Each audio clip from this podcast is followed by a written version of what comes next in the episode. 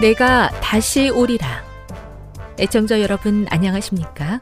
여기는 AWR 희망의 소리 한국어 방송입니다.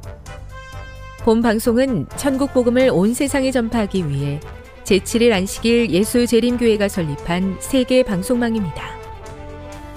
AWR 희망의 소리는 유럽, 라틴 아메리카, 아프리카, 러시아, 아시아의 방송망을 통해 전 세계에 복음을 전파하고 있습니다. AWR 아시아 희망의 소리 방송국은 한국어 방송을 매일 5시간씩 송출하고 있습니다. 희망의 소리 방송은 인터넷과 스마트폰을 통해서도 언제나 청취하실 수 있습니다. 들으실 수 있는 인터넷 주소는 awr.org입니다. 유튜브로는 awr 코리아로 검색하시면 됩니다. 이 시간 희망의 소리 한국어 방송과 함께 보람있고 유익한 시간 되시기 바랍니다. 내가 다시 오리라. 여기는 AWR 희망의 소리 한국어 방송입니다. 주파수 안내입니다. 괌에서 송출하는 우리 방송은 한국 표준시로 밤 9시에 9895kHz로 밤 11시에 9800kHz로 다음날 오전 6시에 9695kHz로 각각 1시간씩 방송하고 있습니다.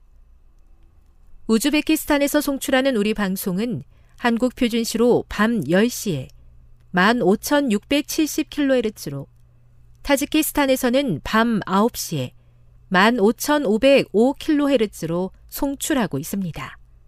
애청자 여러분의 많은 청취 바랍니다.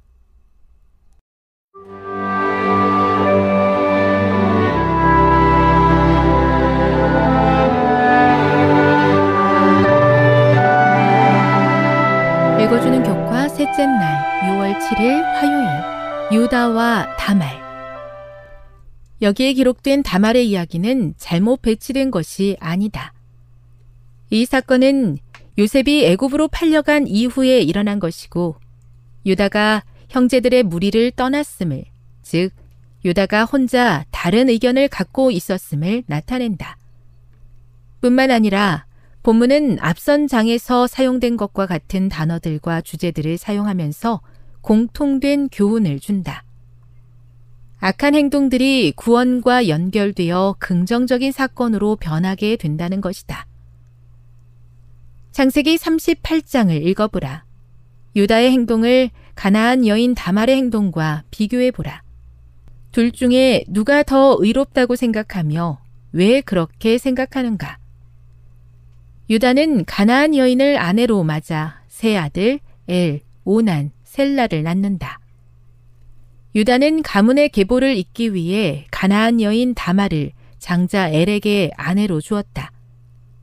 그들의 악함으로 인해 하나님께서 엘과 오난을 죽이셨을 때 유다는 다말에게 막내 아들 셀라를 주기로 약속한다. 시간이 흘러 유다가 자신이 했던 약속을 잊은 듯 보였을 때 다말은 유다로 하여금 자신이 했던 약속을 지키게 하려고 창녀처럼 위장하여 그에게 접근한다. 유다는 그 창녀에게 지불할 돈이 없었으므로 후에 그녀에게 자신의 때에서 염소를 주기로 약속한다. 다말은 그 약속을 지키겠다는 담보물로 유다의 도장과 끈과 지팡이를 요구한다. 다말은 이 만남을 통해 임신을 하게 된다. 시간이 흘러 유다가 다말이 임신한 것을 보고 그녀가 행음한 것으로 알고 벌하려 했을 때 다말은 자기를 벌하려던 유다에게 그의 도장과 끈과 지팡이를 보여주었다. 유다는 상황을 파악하고 다말에게 사과한다. 이 부도덕한 이야기는 터뜨림이라는 뜻을 가진 베레스의 탄생으로 이어진다. 그는 야곱과 마찬가지로 둘째였지만 첫째가 되었으며 구원의 역사 속에 다윗의 조상으로 이름을 남겼다. 그리고 최종적으로는 예수님의 조상이 되었다. 다말은 예수님의 어머니 마리아에 앞서 족보에 등장하는 네 여인, 라합과 룻, 그리고 우리아의 아내 중에 첫 번째 여인이 되었다. 우리는 이 이야기를 통해 한 가지 교훈을 배울 수 있다.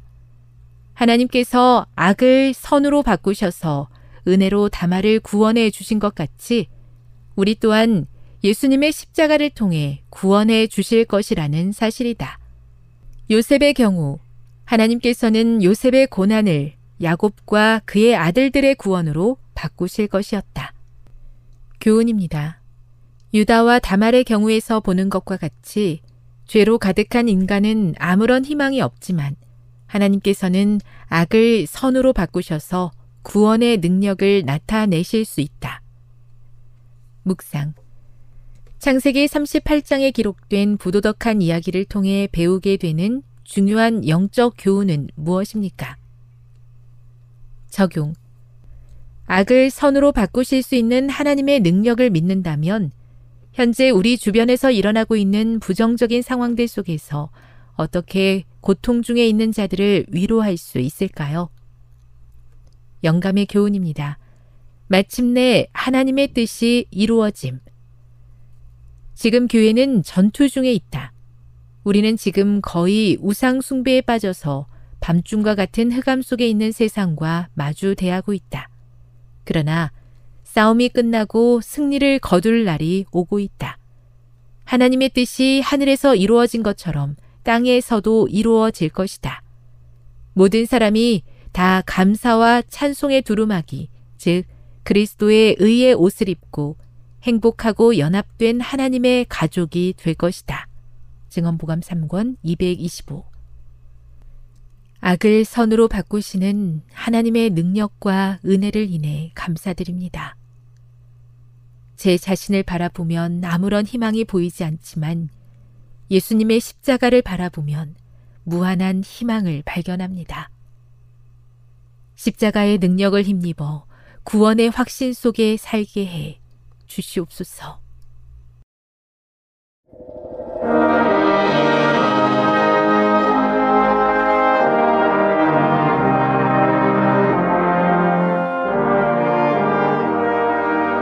시청자 여러분 안녕하십니까? 함께 하나님의 말씀으로 은혜를 나누는 시간입니다. 먼저 하나님의 말씀 마태복음 5장 1절로 6절에 있는 말씀을 읽도록 하겠습니다. 예수께서 무리를 보시고 산에 올라가 앉으시니 제자들이 나온지라 입을 열어 가르쳐 가라사대 심령이 가난한 자는 복이 있나니 천국이 저희 것이며 애통하는 자는 복이 있나니 저희가 위로를 받을 것이며 온유한 자는 복이 있나니 저희가 땅을 기업으로 받을 것이며 의에 줄이고 목마른 자는 복이 있나니 저희가 배부를 것이며 오늘 저는 이 말씀을 중심으로 하늘에 적합한 풍성을 소유하자 이렇게 말씀을 드리도록 하겠습니다. 하늘은 준비된 백성들이 가는 곳입니다. 제가 한 책에서 이런 이야기를 읽은 적이 있습니다. 제목은 폭풍우 튀는 날 잠을 잘 자는 하인 이런 이야기였습니다. 내용은 이렇습니다. 옛날 한 부잣집에서 하인을 모집한다는 광고를 냈습니다. 하지만 여러 날이 지나도록 사람들이 오지 않았습니다. 그런데 얼마의 시간이 지난 다음에 드디어 한 젊은이가 나타났습니다. 힘은 약해 보이고 일을 하기에는 그렇게 믿업지 않아 보이는 젊은이였습니다.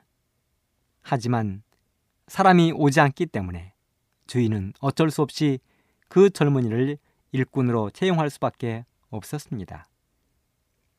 주인이 그 젊은이에게 물었습니다. 자네는 특기가 무엇인가? 잘하는 것이 무엇인가? 그랬더니 젊은이는 이렇게 대답을 했습니다. 예, 주인님. 저는 폭풍과 몰아치는 날 잠을 매우 잘 자는 특기를 가지고 있습니다. 참으로 어처구니 없는 대답이었습니다. 그러나 그 젊은이에게 일을 시켜보니 시간이 지날수록 마음에 쏙 드는 것이었습니다. 그리고 그렇게 몇 달이 지난 후 늦은 저녁에 갑자기 폭풍우가 몰아치기 시작했습니다. 얼마나 비바람이 거세게 몰아치는지 주인은 도저히 잠을 이룰 수가 없었습니다. 그래서 밖으로 나와봤습니다. 주인이 밖으로 나올 정도면 그 시간에 종은 일꾼은 어떻게 하고 있어야 되겠습니까? 그런데 종이 코빼기도 보이지 않는 것입니다. 주인이 비설거지를 해야 할 판이었습니다. 화가 난 주인은 자기의 일꾼이 자고 있는 아래채로 내려가 보았습니다. 그런데요, 하인이 큰 대자로 누워서 잠을 자고 있는 것입니다. 이불도 걷어차고 배꼽을 내어놓은 채 침을 흘리며 코를 골고 세상 모르게 자고 있는 것입니다. 주인이 아무리 흔들어 깨워도 이 일꾼은 일어나지 않았습니다. 드디어 주인은 면접 때에 이 젊은이가 했던 그 말이 생각났습니다. 저는요, 폭풍과 몰아치는 날 잠을 매우 잘 잡니다. 할 수 없이 주인이 밖으로 나와 비설거지를 하기 시작했습니다. 그런데요, 할 것이 없었습니다. 짐승들이 자고 있는 외양간에 가보았습니다. 소도, 염소도, 양도 잠을 매우 잘 자고 있었습니다. 곡식단들도 잘 정리가 되어 있었고 창고도 깔끔하게 정리가 되어 있었습니다. 집안 어느 곳을 둘러보아도 어느 것 하나 손댈 필요가 없이 정리가 잘 되어 있었습니다. 그렇게 집안 구석구석을 돌아보던 주인이 하인이 자고 있는 방으로 다시 돌아왔습니다. 여전히 하인은 이불을 걷어차고 배꼽을 내어놓은 채 침을 흘리며 코를 hol고 세상 모르게 자고 있었습니다. 그 모습을 바라보던 주인은 하인의 이불을 덮어주었습니다. 다음 날 아침 주인은 종을 불렀습니다. 그리고 종에게 이렇게 이야기했습니다. 얘야, 이제 너는 나의 종이 아니다. 너는 나의 아들이다. 이제부터는 나와 함께 나의 밥상에서 함께 밥을 먹도록 하자. 마태복음 24장 42절 44절에 보면 성경에 이렇게 기록이 되어 있습니다. 그러므로 깨어 있으라. 어느 날에 너희 주가 임할런지 너희가 알지 못함이니라. 너희도 아는 바니 만일 집주인이 도저히 어느 경점에 올 줄을 알았다면 깨어 있어 그 집을 뚫지 못하게 하였으리라. 이러므로 너희도 예비하고 있으라. 생각지 않은 때에 인자가 오리라. 그렇습니다. 우리 예수님께서 이 땅에 진임하시는 그날은 우리 사람들이 생각하는 것과 다른 것입니다. 생각지 않은 때에 예수님께서 이 땅에 오시겠다고 이야기했습니다. 주인집에 일하러 왔던 그 젊은 일꾼이 평상시에 준비를 제대로 하지 않았다면 폭풍우가 치던 그날 밤을 그는 그렇게 코를 골며 잠을 자며 맞이할 수 없었을 것입니다. 하지만 그 일꾼, 그 젊은이는 평상시에 준비를 잘 했기 때문에 그는 비바람이 치고 폭풍과 벌어서도 평안하게 잠을 잘 잘 수 있었고 드디어는 주인의 밥상에서 아들로 밥을 먹게 되는 기쁨을 누렸습니다. 우리 예수님께서 이 땅에 재림하시는 그날 누가 예수님의 밥상에 함께 앉아서 밥을 먹게 될까요? 그렇습니다. 준비된 사람, 예수님의 재림을 위하여 준비된 그 사람이 예수님과 하늘 밥상에서 함께 밥을 먹는 그 영광과 특권을 누리게 될 것입니다. 예수님께서 이 땅에 재림하실 때 광경을 기록했습니다. 예수님은 호령과 천사당의 나팔 소리로 강림하실 것입니다. 천지가 진동하며 하늘이 종이축이 말리는 것 같이 떠나가고 무덤들이 열리며 죽은 사람들이 살아나는 천지가 개벽하는 사건이 바로 재림입니다. 이 땅에 살아있는 모든 것들이 죽고 사람들이 세운 문명의 세계들이 모두 다 무너져 사라지게 될 것입니다. 요한계시록 16장은 일곱 재앙을 기록했습니다. 악하고 독한 헌대가 짐승의 표를 받은 사람들에게 내릴 것입니다. 일요일을 우상처럼 숭배하는 사람들에게 악하고 독한 헌대가 내릴 것입니다. 바다가 피같이 변할 것입니다. 강과 시냇물의 근원이 피로 변한다고 이야기했습니다. 태양의 빛으로 수많은 사람들이 타 죽을 것입니다. 사람들의 몸에 치료가 되지 않는 종기가 발생하여 고통으로 혀를 깨물게 될 것입니다. 이 땅에 사는 사람들은 하나님을 섬길 것인지 마귀 사단을 섬길 것인지 그들에게 아마겟돈 전쟁이 일어나게 될 것입니다. 하늘에는 번개가 번쩍이고 천둥이 치며 백건이나 되는 우박이 쏟아질 것입니다. 땅에는 사람들이 상상도 할 수 없는 엄청난 지진이 있게 될 것입니다. 바로 예수님이 이 땅에 오시기 전에 일어날 엄청난 재앙들입니다. 그리고 바로 그때 요한계적 16장 15절에 보면 보라 내가 도적같이 오리니 누구든지 깨어 자기 옷을 지켜 벌거벗고 다니지 아니하며 자기의 부끄러움을 보이지 아니하는 자가 복이 있도다. 여기 보면 우리 예수님께서 도적같이 오신다고 이야기했습니다. 그때에 자기 옷을 지키는 자가 복이 있다는 것입니다. 그런데요, 자기 옷을 지키는 자가 복이 있다고 말씀했는데 도대체 그 말씀이 무슨 말씀인가? 요한계시록 19장 8절에 보면 그에게 허락하사 빛나고 깨끗한 세마포를 입게 하셨은즉 이 세마포는 성도들의 옳은 행실이로다 하더라. 여기 세마포는 옷인데요. 그것은 바로 성도들의 옳은 행실이라고 이야기하고 있습니다. 그렇다면 성도의 세마포요, 옳은 행실이요, 하늘 가는 백성들의 품성은 어떻게 만들어지는 것입니까? 무엇이 세마포의 재료가 되는 것입니까? 바로 마태복음 5장의 팔복으로 들어가 보면 세마포의 재료가 나와 있습니다. 예수님이 팔복이 말씀을 선언하신 곳은 갈릴리 바닷가의 어느 이름 없는 산이었습니다. 예수님께서 팔복을 선포하시던 곳은 어느 나처럼 매우 초라했습니다. 우리 예수님은 이 땅에 사시면서 제대로 갖추어진 설교단에서 한 번도 설교하신 적이 없습니다. 때로는 들판에서, 산 기슭에서, 바닷가 고깃배 위에서, 비좁은 시골집에서, 팔복의 말씀도 이름 없는 갈릴리 바닷가의 어느 이름 없는 산 기슭에서 말씀하셨습니다. 예수님은 팔복의 말씀을 선포하시기 전 열두 제자들을 위하여 밤새워 철야 기도를 하셨습니다. 그리고 열두 제자들에게 안수하셨습니다. 안수를 마치신 그 예수님께서 제자들을 데리고 이른 아침 해변으로 나오셨습니다. 이미 해변에는 수많은 사람들이 모여 인산인해를 이루고 있었습니다.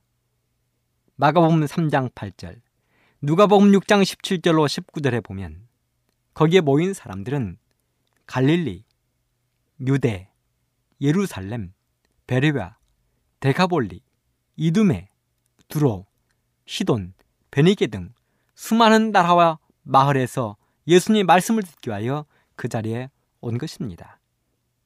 모인 이유는 오직 하나입니다.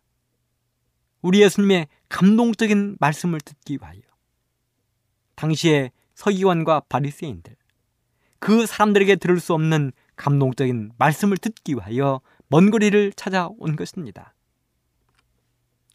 모인 사람마다 듣고 싶은 말씀이 달랐습니다. 립살 들어본 서기관과 바리새인 관리들은 로마인들로부터 해방되어 세계 대제국을 건설하고 부와 영광을 누릴 수 있는 이야기를 듣고 싶어 했습니다.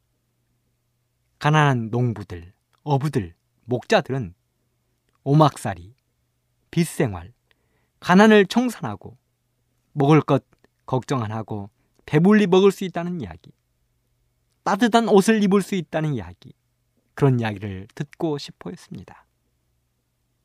그런 기대를 잔뜩 가지고 예수님의 말씀을 기다렸습니다. 지금으로 말하면 연설을 기다린 것입니다. 드디어 예수님이 단상에 서셨습니다. 잠시 동안 침묵이 흘렀습니다. 긴장이 되었습니다. 모든 사람들의 눈과 귀가 예수님에게 집중되었습니다. 수많은 사람들이 모였지만 숨소리조차 들리지 않을 정도로 조용했습니다. 우리 예수님은 과연 무슨 말씀을 하실까? 드디어 예수님이 입을 열어 말씀을 시작하셨습니다. 그 말씀은 마치 천둥 소리 같은 음성이었습니다. 하지만 시냇물처럼 맑고 깨끗하고 청한 음성이었습니다. 예수님 바로 앞에 앉아 있는 사람이나 멀리 떨어진 사람들도 똑똑히 알아들을 수 있는 정확한 음성이었습니다. 그 말씀은 부드러우면서도 힘있는 음성이었는데요.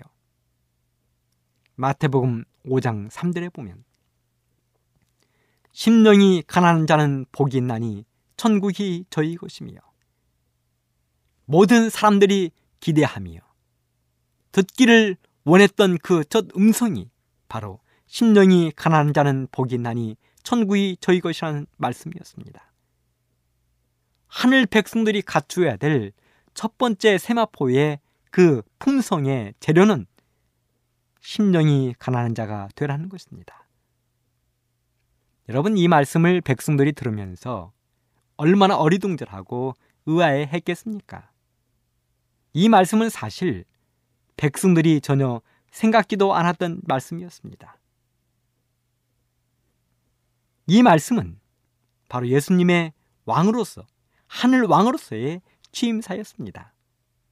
자기 나라의 백성이 될 자격에 대한 말씀이었습니다.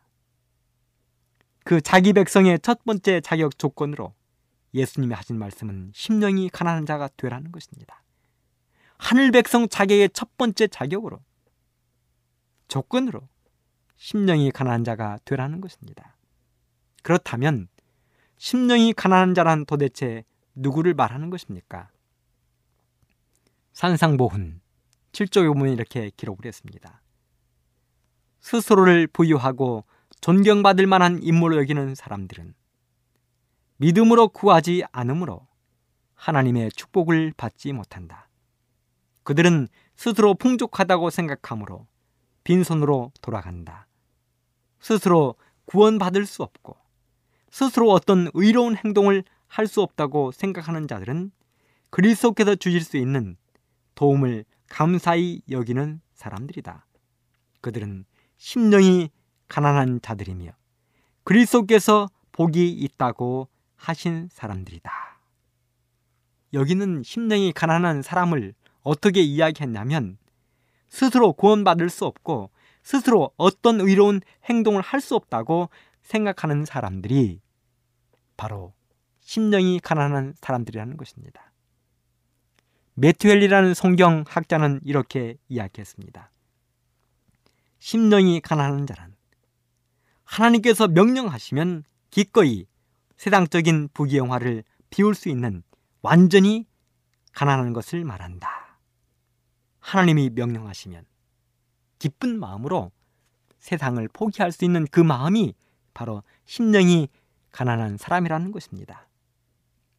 누가복음 18장 13절에 보면 하나님이여 불쌍히 여기옵소서 나는 죄인으로소이다 하고 기도하는 불쌍한 세리 이야기가 기록되어 있습니다. 가난한 세리는 멀리 서서 감히 하늘도 못 쳐다보고 가슴을 치며 회개했습니다. 하나님이여 나를 불쌍히 여겨 주십시오. 나는 죄인입니다. 그렇습니다. 이런 사람들이 바로 심령이 가난한 사람들입니다. 산상보훈은 계속해서 이렇게 기록합니다. 스스로 완전하다고 느끼는 사람. 다시 말해 자신이 꽤 선량한 줄로 생각하고 현 상태에 만족하는 사람은 그리스도의 은혜와 의에 참여하려고 하지 않는다.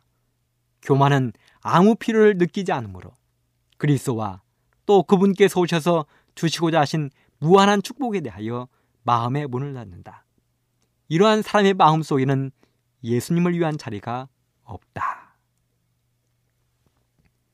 산상본 8쪽에 또 이렇게 썼습니다. 우리는 하나님의 사랑을 받을 가치가 없다. 그러나 그분께서는 우리에게 당신의 품성을 그대로 나타내는 흰 두루마기를 입혀 아버지께 소개시키신다. 그분은 우리를 위해 하나님 앞에 이렇게 간구하신다. 내가 대신 저 죄인의 자리에 앉았습니다. 제 고집대로 하는 이 자녀를 보지 마시고 나를 보아 주십시오. 이것이 예수님이 우리 사람을 사랑하시는 모습을 하나님 앞에서 보여주는 장면입니다. 아버지 하나님, 내가 저 죄인 대신 이 자리에 앉았습니다.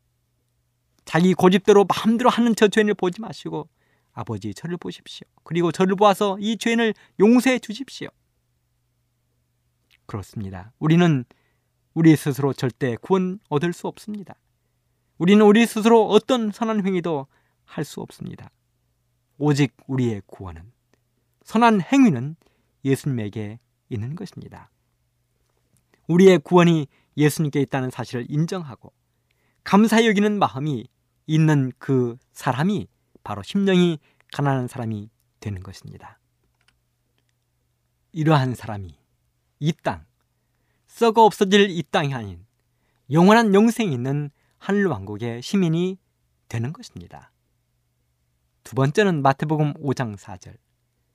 애통하는 자는 복이 있나니 저희가 위로를 받을 것이며 하늘 시민이 될 두 번째 자격으로 애통하는 자는 복이 있다고 이야기했습니다. 그리고 그 사람이 바로 위로를 받을 것이라고 말했습니다. 산상보훈 9쪽에 보면 여기서 애통이라고 하는 말은 진정한 마음으로 죄를 슬퍼하는 것을 의미한다. 진정한 마음으로 죄를 슬퍼하는 것을 의미한다. 한 목사님이 꿈을 꾸었습니다. 그 꿈은 자신이 예수님 앞에서 심판을 받는 꿈이었습니다. 예수님이 물었습니다. 그대는 선했는가? 아닙니다. 그대는 언제나 의로웠는가? 아닙니다. 그대는 언제나 깨끗했는가? 아닙니다. 그대는 언제나 겸손했는가? 아닙니다. 그대는 모든 사람에게 빛이 되었는가? 아닙니다. 그대는 언제나 밝게 살았는가? 아닙니다. 그대는 언제나 순종했는가? 아닙니다. 목사님은 예수님의 모든 질문에 하나도 예라고 답변을 못했습니다. 그래서 곧 저주가 내릴 것이라고 생각하며 머리를 푹 숙이고 예수님의 다음 말씀을 기다렸습니다. 그런데 바로 그때 예수님의 못자국 난 손이 그의 축 처진 어깨를 붙잡아 일으켰습니다.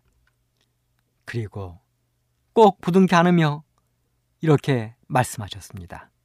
아버지, 이 사람은 항상 선하지 못했고, 의롭지 못했고, 깨끗하지 못했으나, 세상에서 그는 언제나 저의 편이었습니다. 그러므로 지금 여기서는 제가 이 사람의 편에 서겠습니다. 꿈에서 깨어난 이 목사님은 더욱 하나님께 충성하기로 결심했습니다. 산상본 11쪽에 이런 말씀이 기록되어 있습니다. 다윗이 무한한 사랑이신 하나님께 가장 사랑스러워 보일 때는 생명을 구하기 위해 그의 아들에게 선동되어 반역에 가담한 원수들 피해 도망가면서 마음의 찔림을 받은 때였다. 우리가 잘 아는 것처럼 다윗의 아들 압살롬이 반역을 일으켰습니다. 아버지를 쫓아낸 것입니다. 칠흑 같은 밤중에 신발도 신지 못하고 부인들도 챙기지 못하고 몇몇 신하들과 함께 기드론 시내를 건너면서 회개를 드리던 다윗의 그 모습이 하나님 보시기에 가장 사랑스러워 보였다는 것입니다. 골리앗을 죽이고 왕의 의복을 입고 왕으로서 멋지게 서 있을 때가 아니었다는 것입니다. 가장 처량한 모습으로 하나님 앞에 무릎을 꿇었던 다윗의 모습이 하나님 앞에서는 가장 사랑스러워 보이는 것입니다. 산상보온 12쪽은 이렇게 또 기록을 했습니다. 하나님께서는 우리가 말 못할 슬픔과 아프고 상한 마음으로 짓눌러 있도록 버려두지 않으신다. 그분께서는 우리로 하여금 눈을 들어 당신의 자애스러운 모습을 바라보게 하신다. 거룩하신 구주께서는 눈물로 앞이 가리워 당신을 알아보지 못하는 많은 사람들 곁에 서 계신다.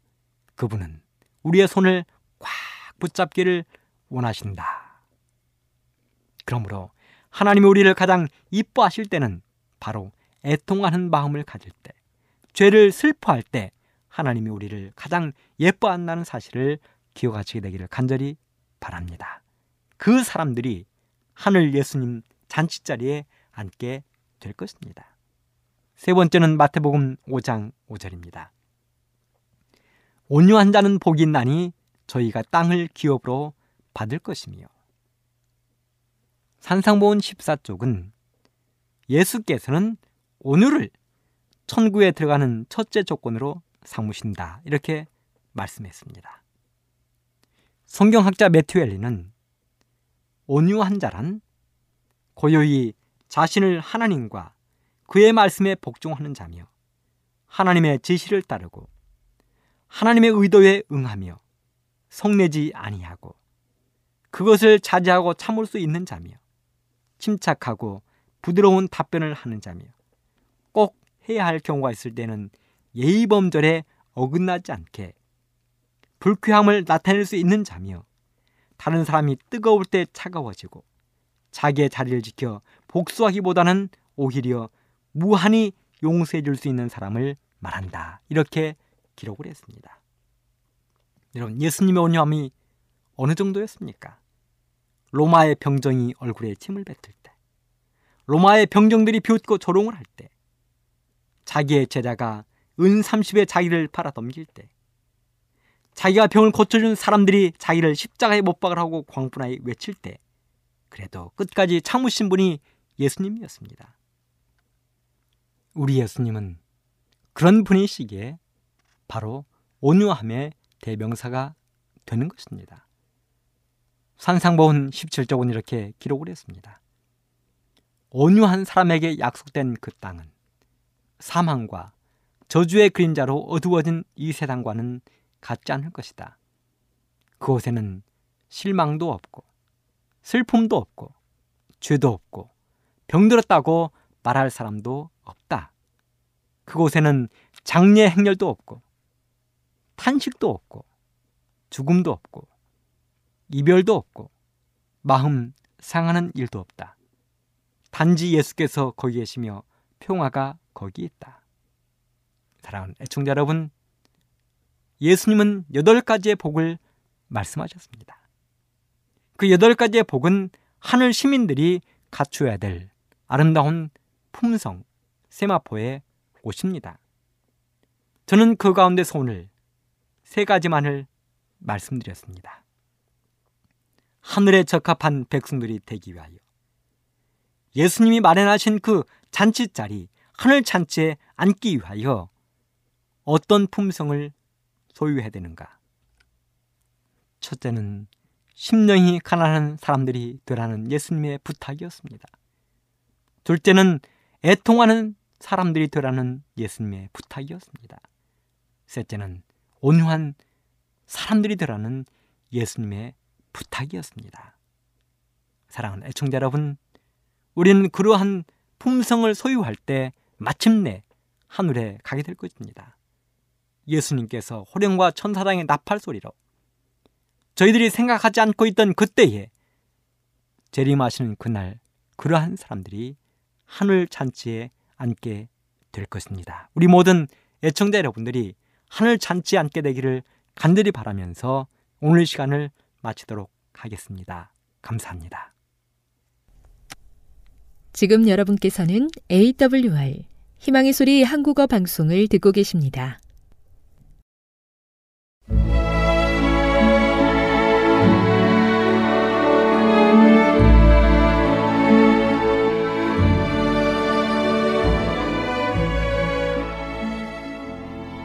애청자 여러분 안녕하십니까? 명상의 오솔길의 유병숙입니다. 이 시간은 교회를 사랑하시고 돌보시는 하나님의 놀라운 능력의 말씀이 담긴 엘렌지 화이처 교회 증언 1권을 함께 명상해 보겠습니다.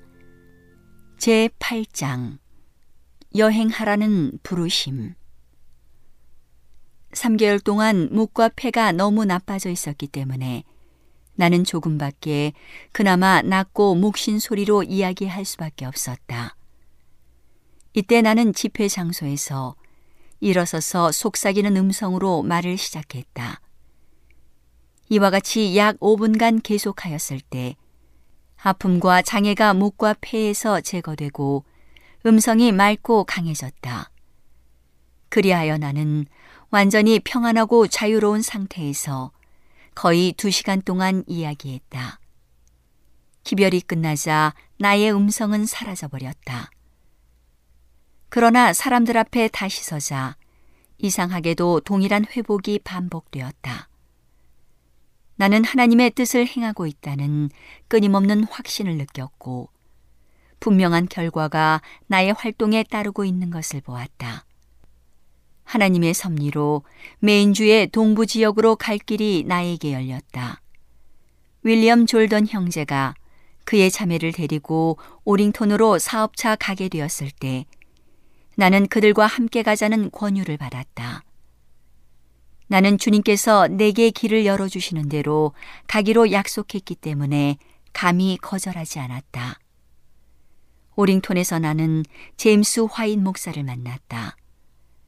그는 나의 친구들과 잘 아는 사이였으며 구원의 사업에 종사하고 있었다. 하나님의 영이 내가 증거한 기별에 함께했다.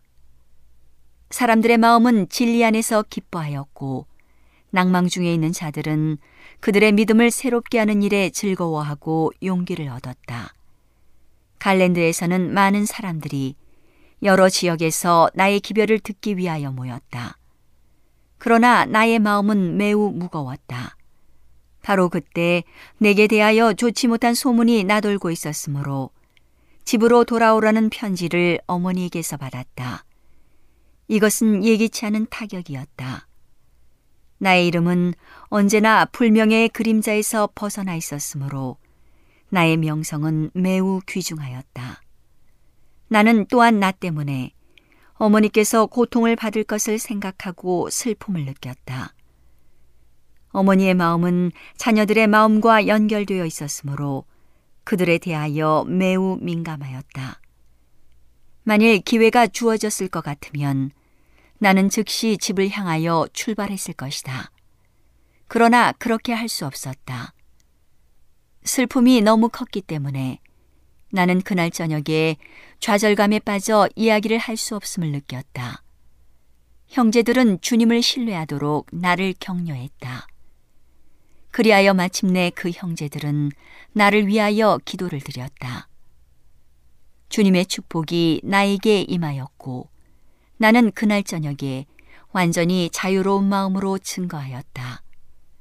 한 천사가 나에게 힘을 주기 위하여 내 곁에 서 있는 것처럼 느껴졌다. 영광과 승리의 함성이 그 집에서 퍼져나갔고 우리들 사이에서 예수님의 임재를 느끼게 되었다.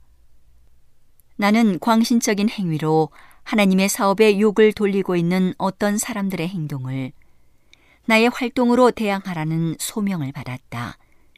이 광신적인 사람들은 신앙이 큰 흥분과 소란으로 이루어진 것으로 생각하는 것 같았다. 그들은 불신자들이 화를 낼 그런 방식으로 이야기하여 그들과 그들이 가르치는 교리를 미워하게 했다. 그러면서도 그들은 핍박을 받은 것을 즐거워하곤 했다. 불신자들은 그들의 행동에서 언행 일치를 볼 수 없었다. 어떤 지방에 있는 형제들은 집회를 위한 모임에 방해를 받았다. 죄 없는 자들이 죄 있는 자들과 함께 고난을 받았다.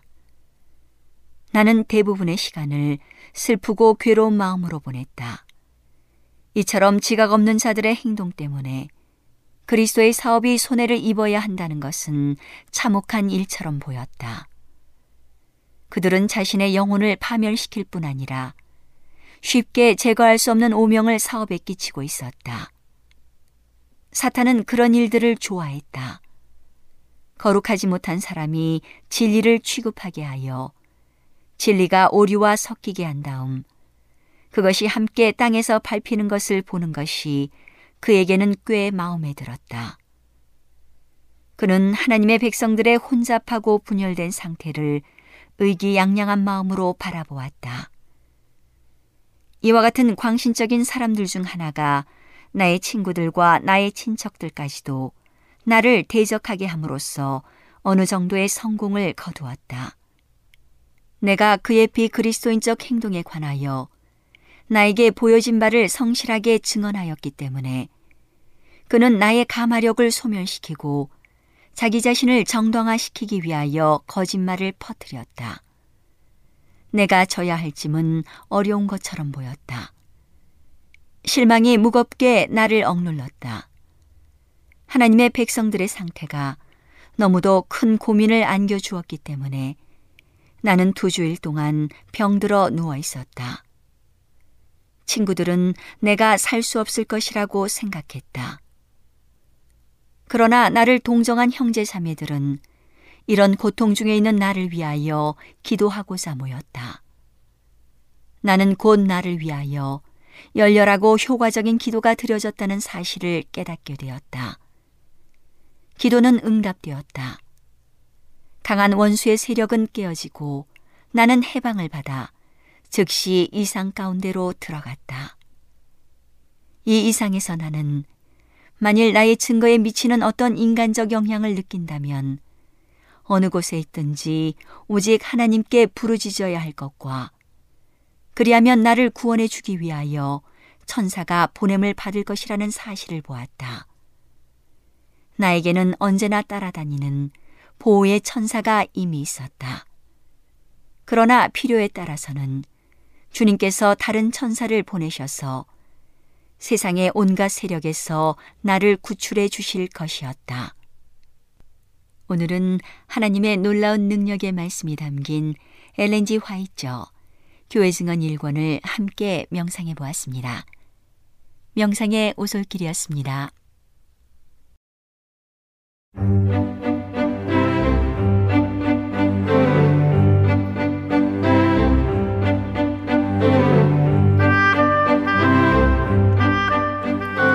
여러분 안녕하세요. 신비한 자연에서 몇 가지 주제를 골라 소개해드리는 아름다운 세계 시간. 저는 진행의 송은영입니다. 여름날 저녁 수풀에서 반짝이는 곤충을 본 기억이 있으신가요? 반딧불이는 딱정벌레 목의 하위과 가운데 하나입니다. 약 2100종이 있는데 대부분 생물 발광이라는 생리 과정을 통해 배에서 빛을 발합니다. 해양 생물 중에는 빛을 내는 종이 많지만 육상 생물 중에는 매우 드문데 그 중 하나가 바로 반딧불이입니다. 1.5cm 안팎의 작은 곤충인 반디는 열대와 온대 지역에 광범위하게 분포하며 약 2년 동안 유충으로 지내다가 여름철 몇 주 동안만 날개 달린 성충으로 살게 됩니다. 반딧불이는 반디가 성충으로 사는 짧은 시간 동안 번식을 해야 하며 이때 중요한 것이 자신과 같은 종을 찾는 일입니다. 성충은 보통 아무것도 먹지 않거나 혹은 꽃의 화분이나 꽃꿀을 먹기도 합니다. 유충은 일부를 제외하고 육생이며 낮에는 숲속의 낙엽 밑이나 돌 밑에 숨어 있다가 밤이 되어 활동합니다. 유충은 다슬기나 달팽이, 그 밖에 다른 곤충들을 먹는데 다슬기와 달팽이 등 조개류를 날카로운 큰 턱으로 물고 큰 턱의 작은 홈으로 소화액을 주입하여 다슬기나 달팽이를 마취시킨 뒤 액체 모양으로 만들어서 빨아먹습니다. 종류에 따라서는 드물게 지렁이와 불가사리 등을 공격하는 개체도 있습니다. 암컷은 풀의 뿌리 곁이나 이끼 또는 습한 흙 위나 흙 속에 알을 낳습니다. 알은 일반적으로 황백색이며 공 모양이고 종류에 따라서는 암컷의 몸 속에 있을 때부터 발광하는 것이 발견됩니다. 몸 길이는 4에서 30mm 정도이고 약간 긴 타원형 모양입니다. 몸빛은 전체가 노란색인 것과 날개 끝이 검은 것, 검고 바깥 가장자리가 노란색인 것, 앞가슴 등판이 주황색인 것 등이 있습니다. 발광기가 있는 배의 뒤쪽 마디는 엷은 노랑 또는 엷은 붉은색입니다. 대부분 초저녁에 활동하며 노란 빛을 내면서 풀밭 위를 조용히 날아다닙니다. 날개는 두 쌍이며 날 때에는 뒷날개만 사용합니다. 발광기는 배의 뒤쪽 제2마디 앞 뒤에 위치해 있습니다. 발광기에서 일어나는 화학 반응을 통해 빛을 내지만 열은 없습니다.